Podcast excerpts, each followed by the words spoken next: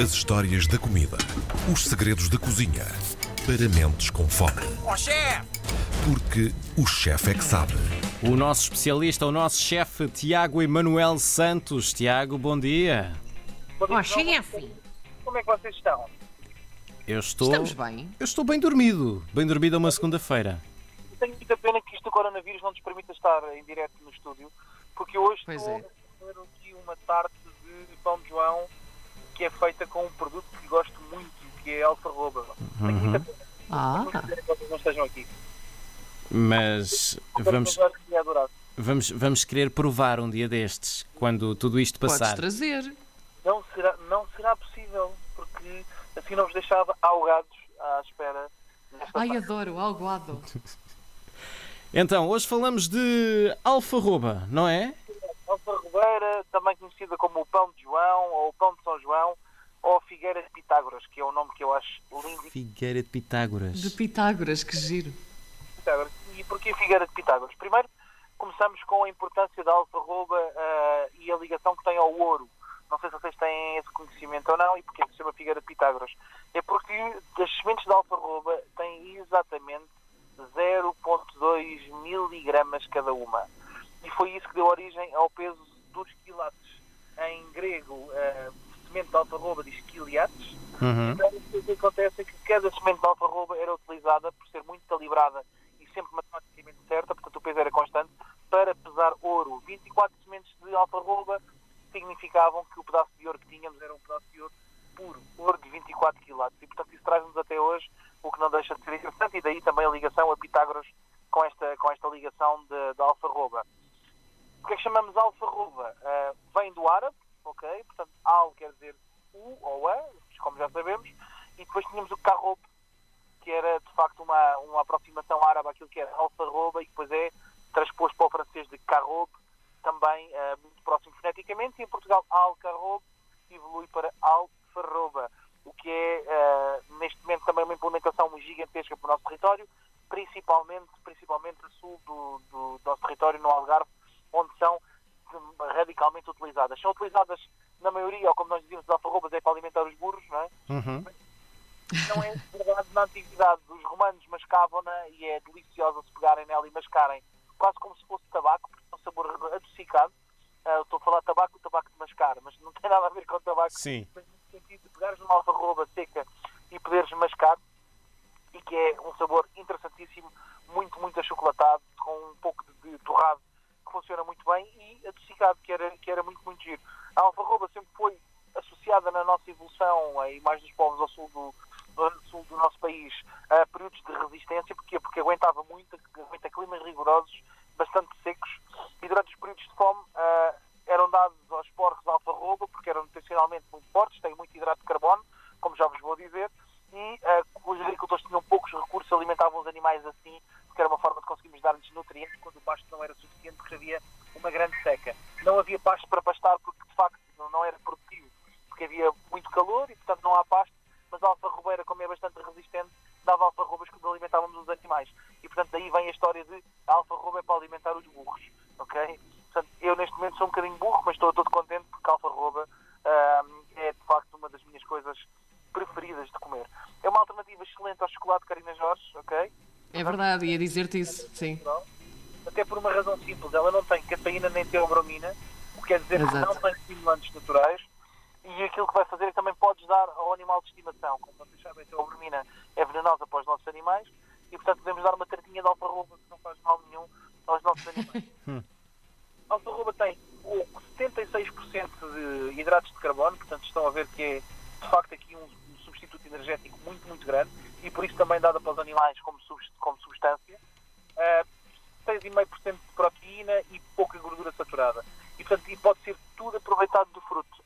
Não há nada, nada, nada que se possa aproveitar. Podemos aproveitar as goma, a goma de alfarroba, que é uma goma que nós utilizamos muito na cozinha contemporânea, ok? que é constituída por muitos hidratos, hidratos de carbono complexos, que são os galactomananos, tem uma elevada qualidade como espessante, estabilizante e emulsionante, portanto é, é- é muito utilizado tanto na alta gastronomia como na indústria alimentar, farmacêutica, têxtil- e cosmética. Uhum. Eh, e os remédios, as sementes que representam só 10% da vagem podem ser transformadas em polpa também para uh, utilizar em, em, com, muitas características químicas e principalmente dietéticas. Portanto, se alguém quiser fazer aqui uma, uma boa dieta e drenar um pouco de líquidos, pode também utilizar estas sementes de alfarroba, os nossos quilates, que são, que são fantásticos. Comumente, o que é que se utiliza? A farinha de alfarroba, que é utilizada pela, pela trituração e depois torrefação da polpa da vagem, porque ela depois é torrada, e tem cerca de 56, 48 a 56% de açúcar uh, natural, portanto, e 18% de fibra. Portanto, ela é bastante rica e funciona muito, muito, muito bem. Uh, a alfarroba, não sei se tinham esta noção ou não, mas tem mais antioxidantes do que o vinho. E, portanto, é extremamente saudável para nós podermos utilizar e reduz drasticamente o colesterol. Falando de colesterol, tenho que dar uma receita. Sim. Então, então diz, diz. Da nossa tarte de alfarroba. Ah, Eu estou desesperado que todas as pessoas lá em casa façam esta tarde. Devem-na fazer. É que eu estou a comer neste momento. Que é absolutamente fantástica. É saborosíssima e é muito fácil de fazer. O que é que vão precisar? Para a massa, 25 gramas de farinha de alfarroba. Farinha de alfarroba comercialmente é um pouco cara, mas se quiserem comprar farinha, alfarroba seca, podem-na triturar e depois tostar um pouco no forno durante 5, 10 minutos depois de triturada.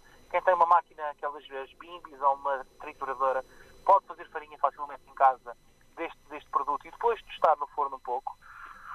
75 gramas de farinha, 60 gramas de açúcar em pó, 50 gramas de manteiga, uma pitada de sal e um ovo.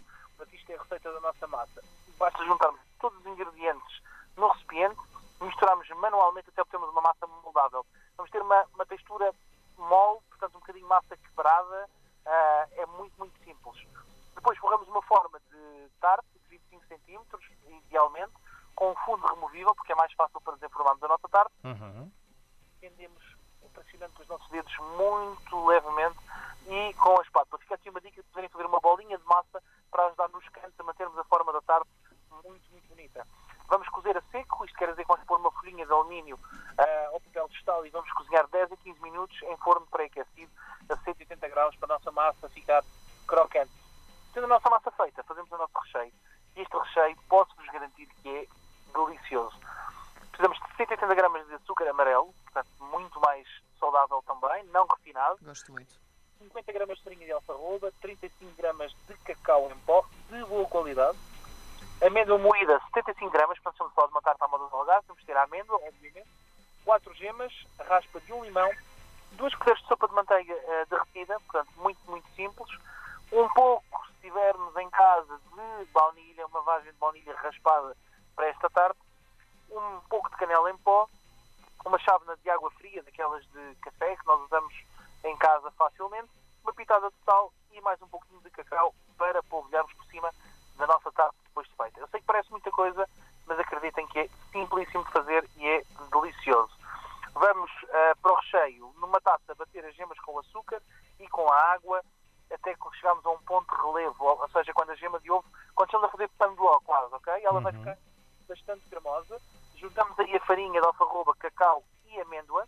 Portanto, pegamos as amêndoas no cacau e na alfarroba e passamos num peneiro, peneiramos todas, juntamente com a ca- a canela e com a nossa baunilha raspada e adicionamos à nossa, ao nosso preparado, à nossa massa batida. Envolvemos até ficar completamente homogéneo, juntamente com a raspa do limão e com as nossas manteigas. Quando tivermos uma massa completamente homogénea, lisa, brilhante, sedosa, como as nossas alfarrobas nos campos algarvios, deitamos na tarteira, levamos ao forno de 30 a 45 minutos, até ficar firme no meio, mas úmida.